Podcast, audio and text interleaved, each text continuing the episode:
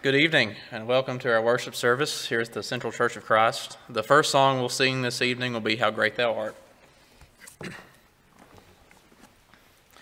O Lord my God, when I in awesome wonder consider all the worlds thy hands have made, I see the stars, I hear the rolling thunder, thy power throughout the universe displayed.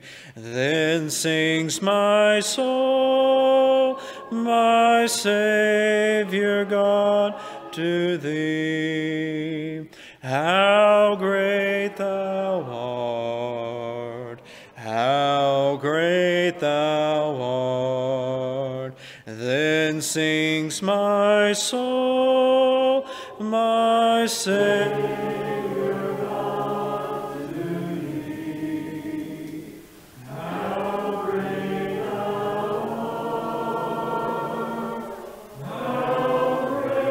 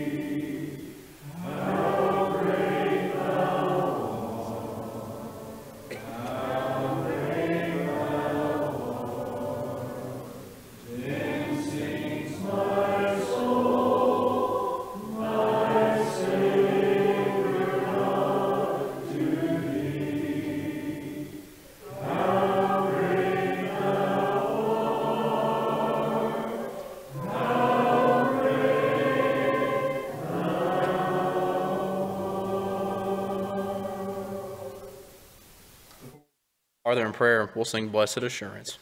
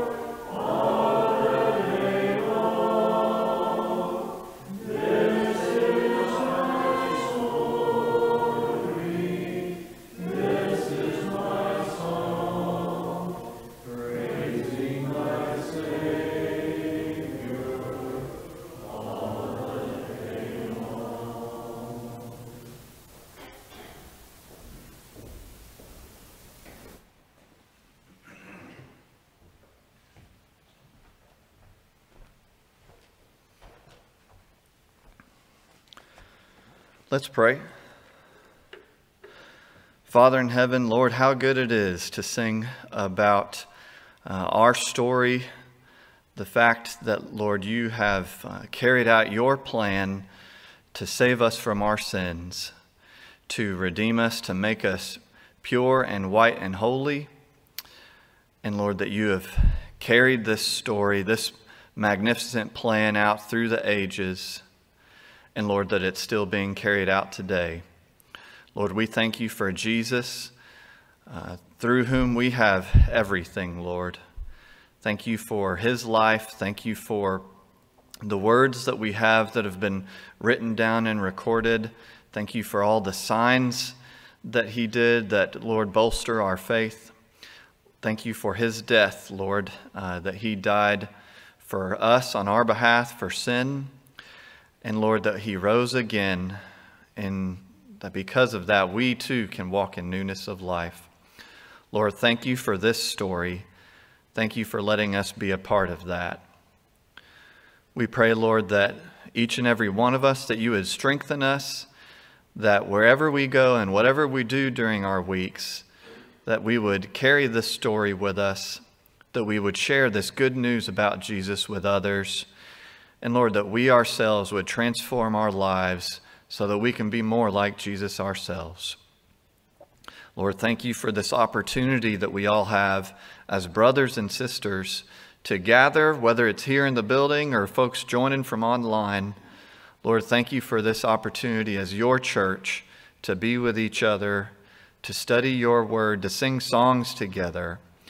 And Lord, we pray that our faith, each and every person here, that our faith would be strengthened because of this time that we spend together and with you. Lord, please forgive our sins. Please bless us in every way, and in your Son's name, amen.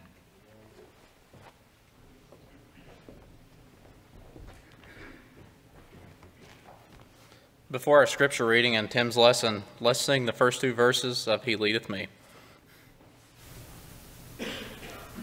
He leadeth me, O blessed love, O words with ending comfort draw. Whate'er I do, where'er I be, still 'tis God's hand that leadeth me.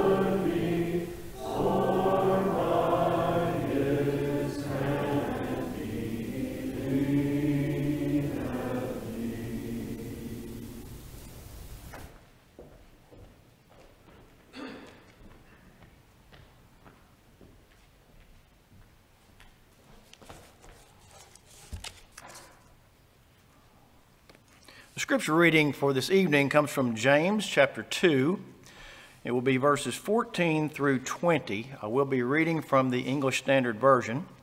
That's James 2, verses 14 through 20.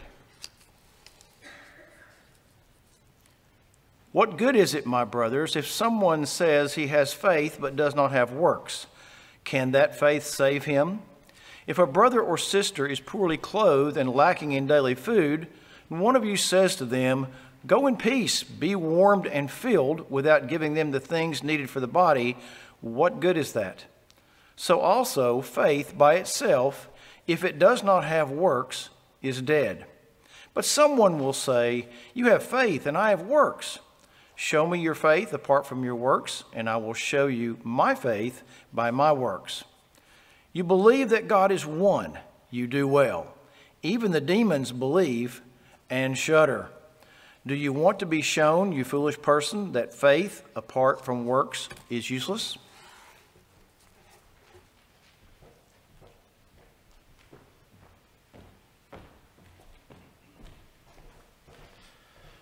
Good evening.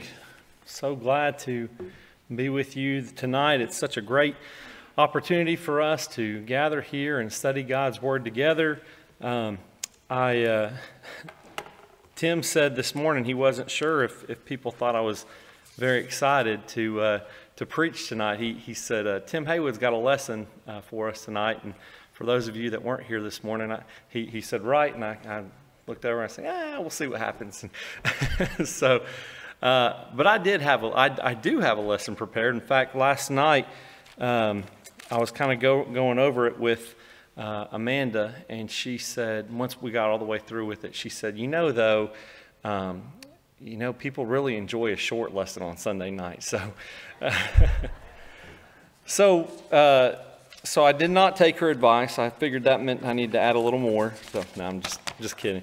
I'm really excited for the opportunity to be with you, though. It's so good to have people in the building again, and so I appreciate all of you being here. I appreciate Will leading singing tonight. Somebody thought you were due for some special kind of punishment because I was on deck to lead singing and preach tonight, and I thought, no, there's just no way I can put you all through that. So Will stepped in and said he would save you all from having me sing and preach tonight. So I appreciate him doing that. We're going to be in the book of James pretty much all night. If you want to, that sounds really bad. Not all night. For the next 20 minutes or so, we'll be in the book of James. If you want to be turning there, most of our lesson will come from the book of James. The Italian philosopher Thomas Aquinas once said, "To one who has faith, no explanation is necessary. To one without faith, no explanation is possible." Peter calls people of faith in 1 Peter 2, verse 9, he calls them peculiar.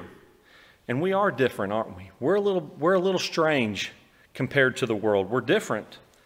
The world looks for answers. Christians say we have all the answers that we need. God is our answer. His word is our answer. The world looks at issues and says, why can't we figure this out? Christian looks at issues and says, God has this figured out. The world looks at things like injustice, and they look for answers to solve injustice. And people of faith realize that true justice begins with God. Not that a person of faith overlooks injustice when it happens, but to the contrary, we show by example the true justice of God our Father. The world looks around for answers when to a time when we can overcome death, to where we can fix people to where they will never die. And people of faith know that there will be a day when there is no more dying, but not here on earth. Not that we overlook death, and not that we don't help to sustain life in every opportunity that we have, but a person of faith understands that to live is Christ and to die is gain. The world doesn't understand, and it never will. But faith has all it needs to understand, and that is God and His Word, and that God is in control. And if you're a person of faith tonight, you own a peace that passes the understanding of the world. You own a refuge and a very present help in a time of trouble. You own a place that you can hurry to, a shelter far from the tempest and the storm. And faith is the foundation of our relationship with God. Without faith, Hebrews 11:6 says that it is impossible for us to please God. And so when we think about this idea of faith tonight, what I want us to think about is what kind of faith do you have? Would you say that, would you describe your faith as an active faith? Maybe tonight you say, you know what, my faith is a struggling faith, or it's a weak faith. Some people, and maybe me, sometimes have a blind faith in sports teams. You know, every year I think UT can win the national championship, and that may be a blind faith, and that's okay for things like that. But for spiritual matters, is it okay to have a blind faith? Maybe you feel like you have a very informed faith. I love the little memes and jokes on the internet that people put out there, and there's a lot that kind of follow a similar theme. I saw one that said, if you aren't covered in mud, did you really go to that outdoor music festival? If you don't buy mouse ears, did you really go to Disney World? If you didn't waste $30 on golf balls, did you really play golf today? And this one's my favorite. If you didn't post a picture of it on social media, did you really go to the gym today?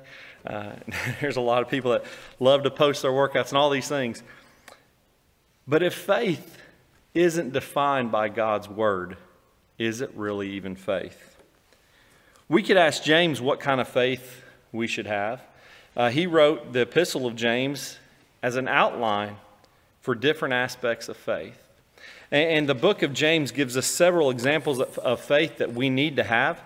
And if you're like me, looking at some of these characteristics of faith in the book of James, I see a lot of opportunities for self-improvement, a lot of things that I need to work on in my faith, and things that I need to do a better job of implementing in my life.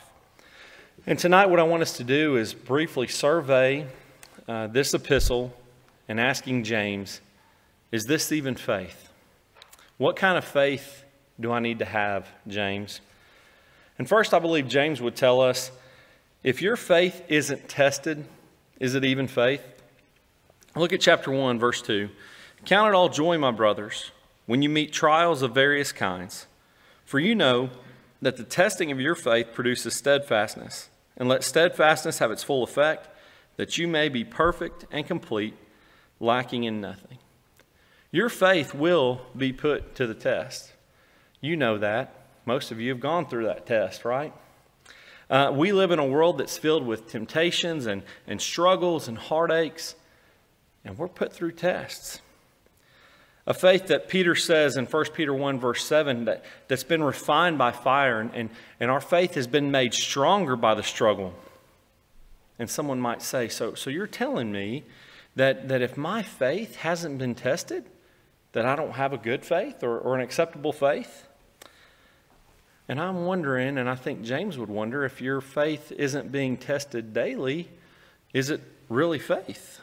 If you can proudly boast that you don't struggle with your faith, maybe it's because you need to struggle with your faith.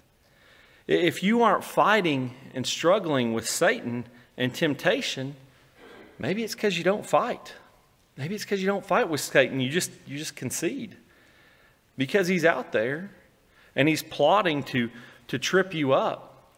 And I think sometimes in my faith, when I don't struggle, when I don't fight, it's because I've given up. And James says, you need to have a faith that is tested. You need to have a faith that's been through the struggle and it's been through the fight. James says, if your faith isn't tested, is it even faith? He goes on to say, you have to have a faith. If your faith isn't active, is it even faith? Look at verse 22 of chapter 1. He says, be doers of the word, not hearers only, deceiving yourselves. For if anyone is a hearer of the word and not a doer, he's like a man who looks intently at his natural face in a mirror. For he looks at himself and goes away and once forgets what he was like. We've got to be doers and not hearers only. And just like the point before, you know, if your faith is only hearing, is it really just faith? Is it really faith? And the image that he puts up there, someone who can walk up to a mirror and look at it. You remember the show Happy Days? At the beginning of the show, Fonzie goes into the mirror. He looks in the mirror. He pulls out his comb, and he's like, no, it's great. It's perfect. I don't need anything. And he walks away. But can you imagine walking to that mirror, and you're just a mess? And you walk away from it and think, was there something I needed to fix? Was there something I needed to change? That's what James is talking about. That's the image he gives us, as someone who looks and sees all the things that need to be changed and just doesn't do anything. He goes on to say in chapter 2, verse 14, Randy read for us, "What good is it, my brothers, if someone says he has faith but does not have works? Can that faith save him? If a brother or sister is poorly clothed and lacking in daily food, and one of you says to them, 'Go in peace, be warmed and filled,' without giving them the things needed for the body, what good is that? So also faith by itself, if it does not have works, is dead." Kind words don't help someone in need. Talk is cheap, right? Action costs us something. James continues, verse 18, "Someone will say, 'You have faith and I have works. Show me your faith apart from your works. I will show you my faith by my works. You believe that God is one, you do well. Even the demons believe and shudder.' Do you want to be shown, you foolish person, that faith apart from works is useless?" And what James is telling us is an inactive faith is a useless faith. Faith that just hears and doesn't do is a useless faith. Faith that sits in a pew or tunes in on YouTube but doesn't act and doesn't wrestle and doesn't struggle and doesn't help and doesn't serve, that's a useless faith. If your faith isn't active, is it even faith? I think James would go on to ask the question, if your faith isn't pure, is it even faith? Verse 27 of chapter 1 says, "Religion that is pure and undefiled before God the Father is this, to visit orphans and widows in their affliction, and to keep oneself unstained from the world." And he continues writing on into chapter 2, verse 1, "My brothers, show no partiality as you hold the faith in our Lord Jesus Christ, the Lord of glory. For if a man wearing a gold ring and fine clothing comes into your assembly, and a poor man in shabby clothing also comes in, and if you pay attention to the one who wears the fine clothing and says, 'You sit here in a good place,' while you say to the poor man, 'You stand over there, or sit down at my feet,' have you not then made distinctions among yourselves and become judges with evil thoughts?" Our faith has to be pure. Our faith has to be pure, and it has to be just as pure with one person as it is with the next, and especially to those in need. James mentions widows and orphans in chapter 1, and then continues that same thought into chapter 2 when he's talking about people who are poor, or people in the assembly with shabby clothing, as he says. I used to travel to Nashville quite a bit for work, and I was there 2 or 3 times a month. And every time that I was there, every Wednesday night I was there, I would go to the same church. And for the most part, I would go in and out unnoticed. I had a friend there that I would talk to, and that was pretty much it. I'd go in, go to Bible study, and then leave. As a family, we like to travel to Nashville about once a year and stay a weekend in the Opryland Hotel. It's a lot of fun. We enjoy that. And when we do that once a year, we go worship at the same congregation. And when we go in as a family, I feel like a dozen people stop us before we reach the front door. It's a lot different traveling as a single versus traveling as a family. And it's always funny that people will stop and say, now have you been here before?" And I'll say, "Yeah, I was here last week or 2 weeks ago." And it'll blow their mind. But we don't see people the same. And unfortunately, I think sometimes that may be typical in a lot of churches, that there are a lot of people that can come and be very invisible to us. The students who come in by themselves, who come in and leave, single mothers, single fathers, widows and widowers, there's a lot of invisible people that we have to do a better job of keeping our eyes out for. And let me say this. I've been thinking about this for the last couple of weeks. I truly believe there is no better service opportunity in our community right now than to help single mothers. And I think there's no bigger mission field in our community right now than single mothers. And I think there's no better way for the church in Johnson City today to have an impact on the church in Johnson City tomorrow than to minister to single mothers and their children. And in the last couple of weeks, my eyes have been opened a little more to the plight of single mothers in our community. And I just really feel like we need to be there for these ladies and for these children. And I believe that is what James is talking about when he talks about a faith that is pure.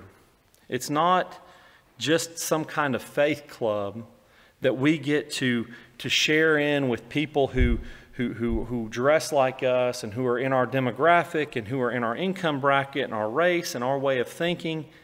A faith that is pure to every single person we meet. I think James would ask, if your faith isn't pure, is it even faith? I think James would also ask, if your faith isn't disciplined, is it even faith? Look at James chapter 3, and we'll start at verse 2. He said, "We all stumble in many ways, and if anyone does not stumble in what he says, he's a perfect man, able also to bridle his whole body. If we put bits into the mouths of horses so that they obey us, we guide their whole bodies as well. Look at the ships also. Though they are so large and are driven by strong winds, they are guided by a very small rudder wherever the will of the pilot directs. So also the tongue is a small member, yet it boasts of great things. How great a forest is set ablaze by such a small fire." When James talks about a disciplined faith, he starts by talking about disciplining our speech. And is there a better place to start when it comes to discipline? Because how many of us have really gotten in trouble over the years with our mouths? When I played basketball in high school, I was pretty competitive. And I was probably, my competitiveness was probably greater than my ability. And I like to trash talk a little bit, nothing vulgar or profane, but hey, you can't guard me, that kind of stuff. I grew up watching Michael Jordan, and he was probably the best trash talker in the league, and I wanted to be like Mike, so I trash talked too. And my coach would warn me. He said, your mouth is writing checks that your body can't cash. And I think, how many times have I gotten myself in trouble writing checks with my mouth that I couldn't cash? How many times have we invited stress and heartaches and struggles into our lives with our mouths, with those bad little mouths? Words like "I hate you." Words like, "Just between you and me, I don't really like this person." Words like, "It's okay, she'll never know."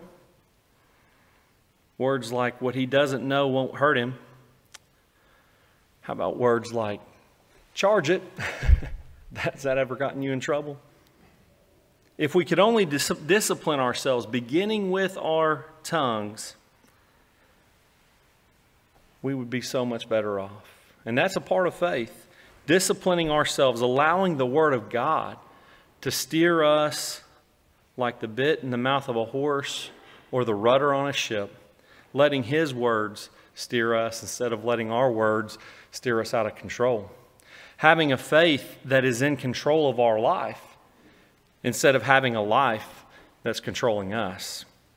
If we don't have a disciplined faith, do we even have faith? James would also say, if your faith isn't wise, is it even faith? James 3:13 says, "He who is wise and understanding among you, by his good conduct let him show his works in the meekness of wisdom. But if you have bitter jealousy and selfish ambition in your hearts, do not boast and be false to the truth. This is not the wisdom that comes down from above, but is earthly, unspiritual, demonic. For where jealousy and selfish ambition exist, there will be disorder and every vile practice. But the wisdom from above is first pure, then peaceable, gentle, open to reason, full of mercy and good fruits, impartial and sincere. I think as Christians, we need to think about sometimes, where do we collect our wisdom? Where do we build our wisdom from? What's driving our thoughts and our actions and everything that we do? Is it meekness? The idea of, you know what, maybe I could win this argument with you, but for the sake of peace, I'm just going to back down. You know what, maybe I could make this happen, but for the sake of peace, I'm going to succumb. Or is it driven by jealousy? You know, I have to be better. I have to be prettier. I have to be richer. I have to be more successful. Is it driven by selfish ambition, as James calls it there? It's all about me, right? Gimme, gimme, gimme. I want, I want, I want. I need, I need, I need. Sometimes we need to stop and take a personal inventory, because if our lives are driven by selfishness and jealousy, what James says is, please stop being false to the truth. That isn't wisdom from above. Selfishness and jealousy are part of worldly wisdom, is what James says, and that makes sense. Because worldly wisdom says, don't tell me anything is wrong. Let me be me. Don't tell me there's a standard to live by. Worldly wisdom today is imparted by people like the Kardashians and Instagram models and politicians and marketers who say, you need this, and you need to do this, and you need to buy this, and you need to let me do this. That's what the wisdom of the world says. Well, what James says is, faith that is wise is pure and peaceable and gentle and open to reason. Man, wouldn't that be nice in the world today if people were open to reason? Full of mercy, good fruits, impartial, and sincere. That's the wisdom of God. That's a faith that is wise. If our faith isn't wise, is it really even faith? James would say, if your faith isn't humble, is it even faith? James 4 verse 10 says, humble yourselves before the Lord, and he will exalt you. Verse 13 says, come now, you who say, today or tomorrow we will go into such and such a town, and spend a year there, and trade, and make a profit. Yet you do not know what tomorrow will bring. What is your life? For you are a mist that appears for a little time and then vanishes. Instead, you ought to say, if the Lord wills, we will live and do this or that. As it is, you boast in your arrogance, and all such boasting is evil. Man, sometimes we're really something, aren't we? We're great. We can do so good. And I get sucked into that. I get sucked into that thinking I'm pretty great. I'm a pretty great person. And, you know, sometimes we'll have a great week at work, and we'll have worked really hard, and our department's just really killing it. And after, you know, on a Friday as we're leaving, me and the other two guys in there, we'll fist bump. We'll say, man, we really did great. How great are we? And maybe there's not that much wrong in a work setting like that. If you've really worked hard and you can leave, you know, satisfied in the work that you've been able to do.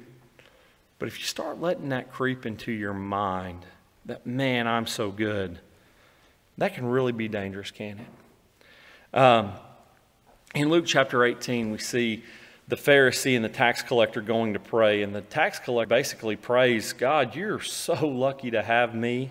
I'm so good. How great am I? I can take on anything. You know, Paul says in 1 Corinthians 10, verse 12, therefore let anyone who thinks he stands take heed lest he fall. If you're living this high life, you know, there's nothing that can take me down, Paul said, get ready. Get ready. It's about to happen. How great am I? I can take on anything until we can't, right? Until we find ourselves in those situations that we can't control, and we feel completely helpless and completely worthless. Back in Luke chapter 18, the tax collector had the opposite approach to his prayer. Instead of saying, you are so lucky to have me, his prayer basically says, I'm so lucky to have you. He beat his breast and said, be merciful on me, a sinner. I need you more. I need you more, and I'm nothing without you. Humble yourselves before the Lord, and he will exalt you. If your faith isn't a humble faith, is it really faith?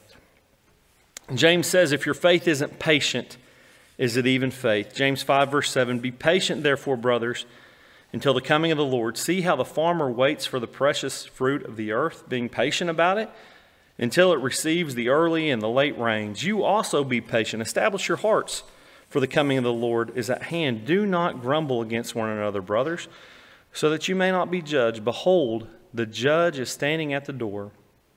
If your faith isn't patient, is it really faith?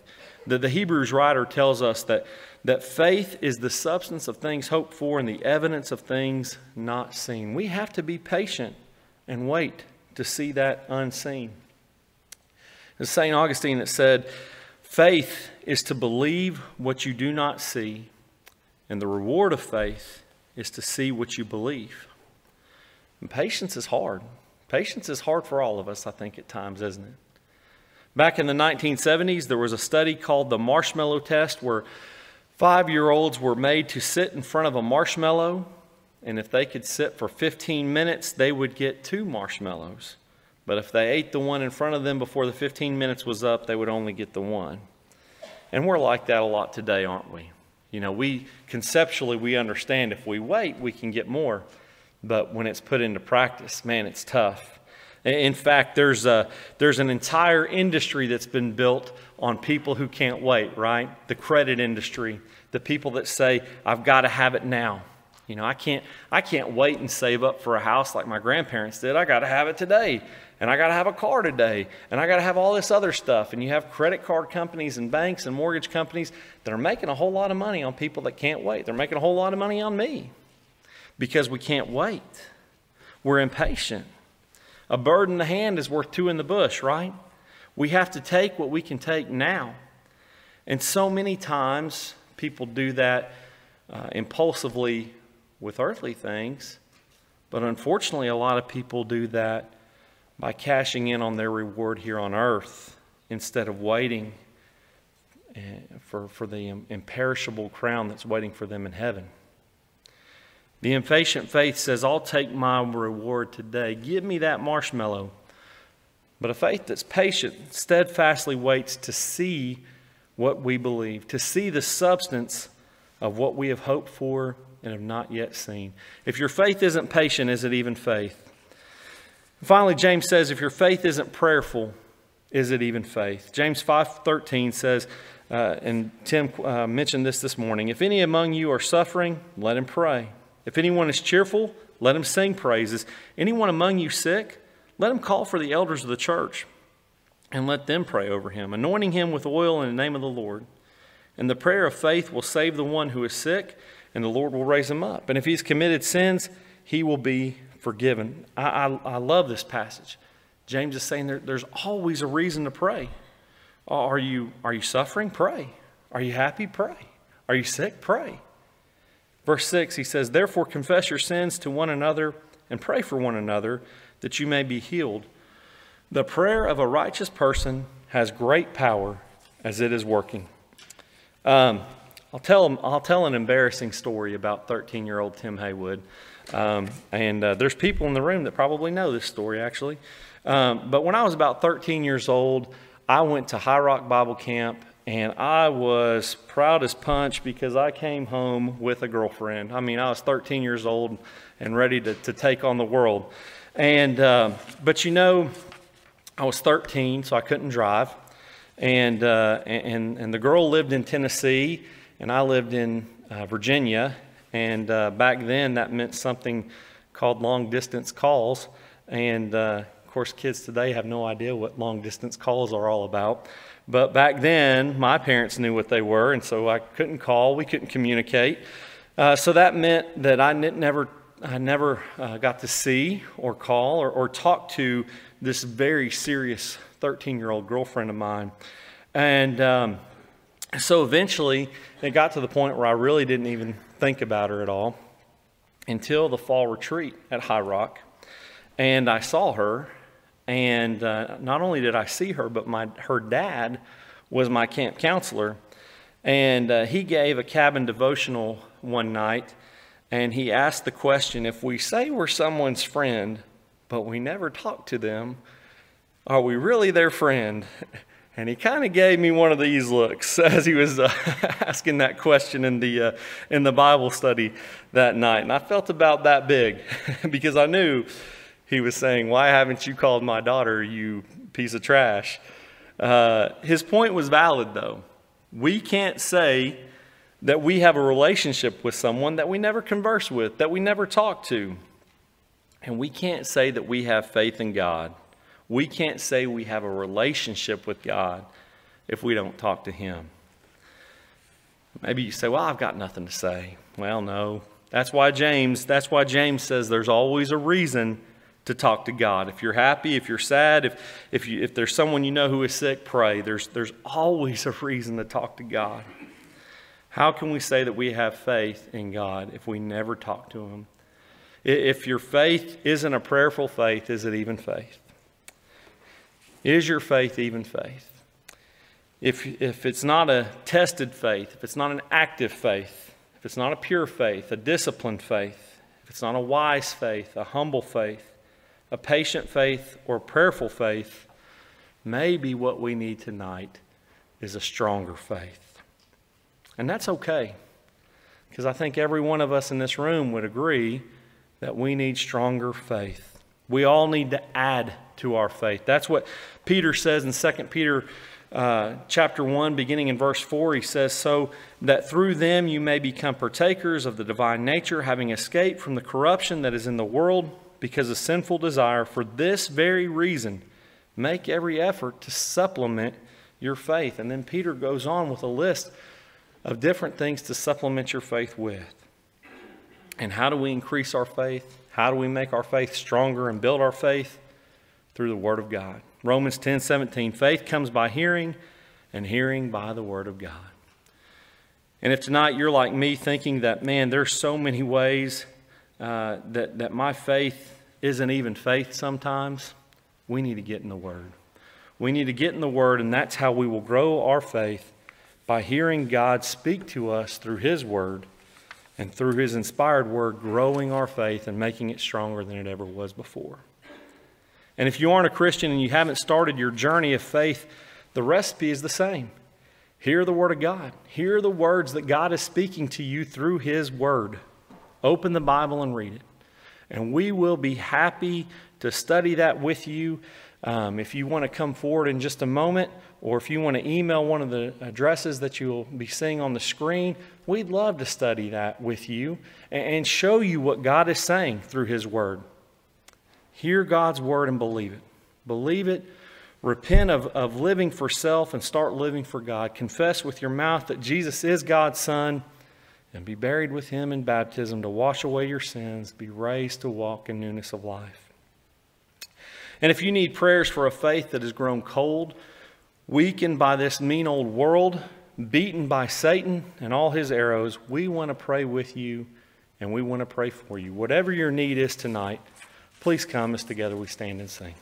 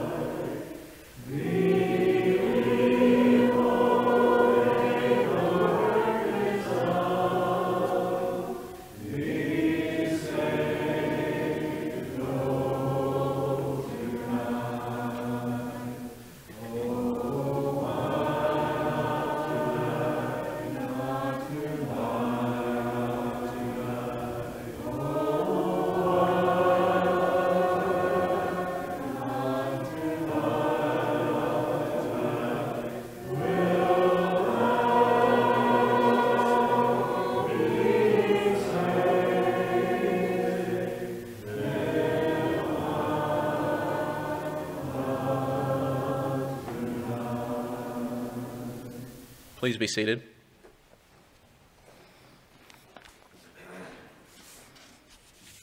As we shift our focus to the Lord's Supper, we'll sing 10,000 Angels. And for this hymn, we'll sing verses 1, 2, and 4 before we sing the chorus. So we'll only be singing the chorus once. They bow the hands of Jesus.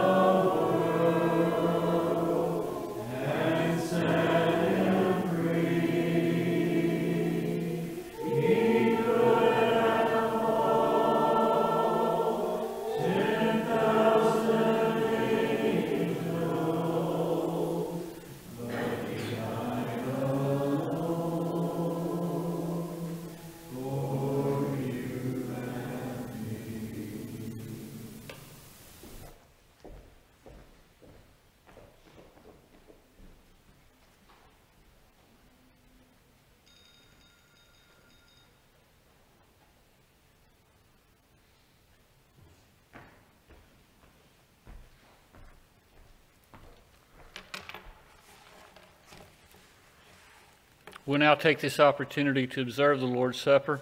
If you're planning to participate, please make your communion sets ready.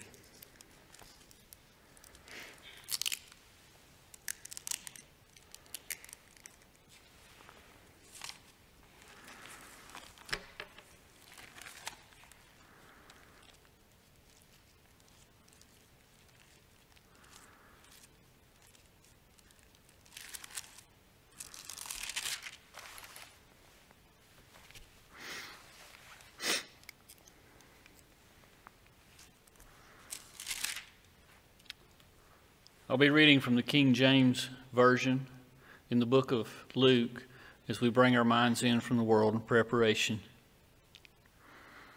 Luke 22:19, and he took bread and gave thanks and brake it and gave unto them, saying, this is my body, which is given for you. This do in remembrance of me. Let us pray. Our Father and our God, as we come before you just now, we're humbled, dear God, when we let our minds go back to the cross and to Calvary to reflect, dear God, on what's been done on our behalf so that our souls might be secured, that our lives here might be secured, dear God. That great sacrifice which affords us salvation, not only in the afterwhile, but today. We pray, dear God, that we would partake of this in a manner that is well-pleasing unto you. For it's in Christ's name we pray. Amen.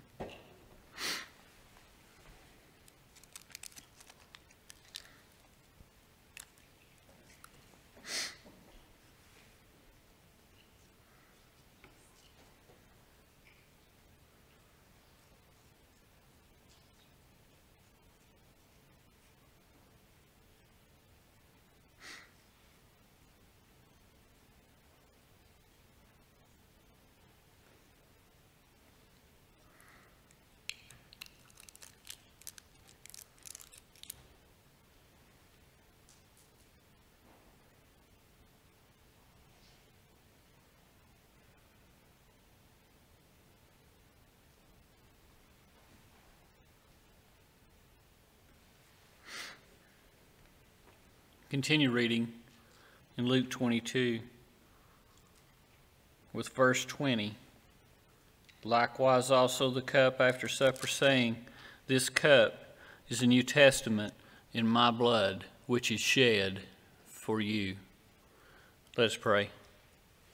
Dear God, as we continue in thanks, we are grateful for the opportunity to come again, dear God, into your presence through Christ, dear God, and participate in a doctrinal worship, dear God, which includes the Lord's Supper.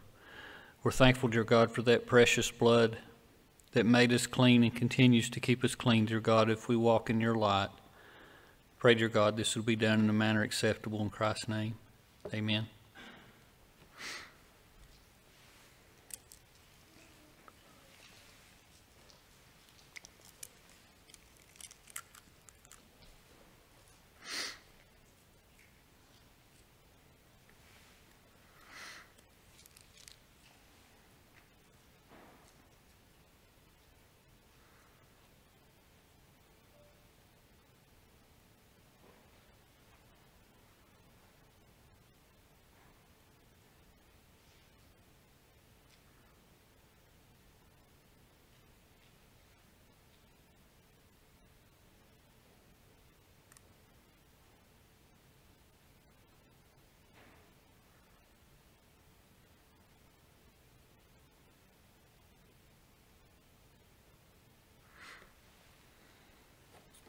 And now, this being a convenient time, let's give thanks for the offerings, for the work at this place. Let us pray. Our Father and our God, as we continue in thanks, we're mindful, dear God, of the physical blessings that you have bestowed upon us. Ways, dear God, that we can support your work, feed our families, dear God. We're thankful for those opportunities that you have provided for us. We pray your blessings upon the gifts and upon the givers. We ask, dear God, for your blessings upon the distribution of these funds, that many good works will be accomplished and realized for the advancement of your kingdom. For it's in Christ's name we pray. Amen.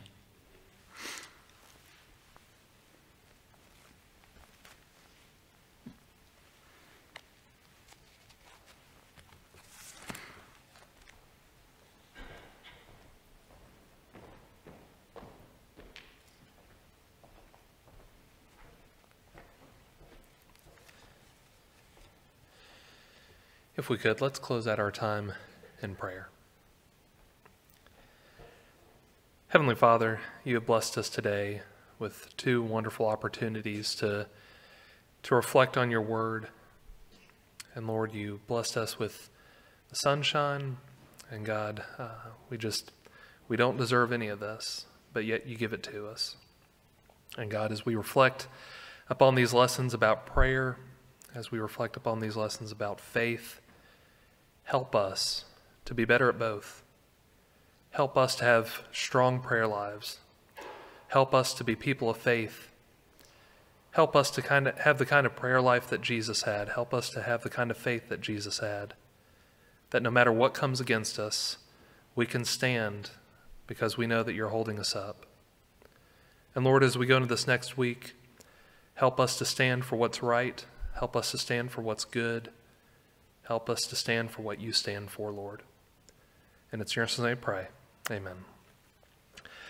No announcements tonight, except for if you need communion supplies, reach out to the church office and we will help you with that. Y'all have a blessed week. See you then.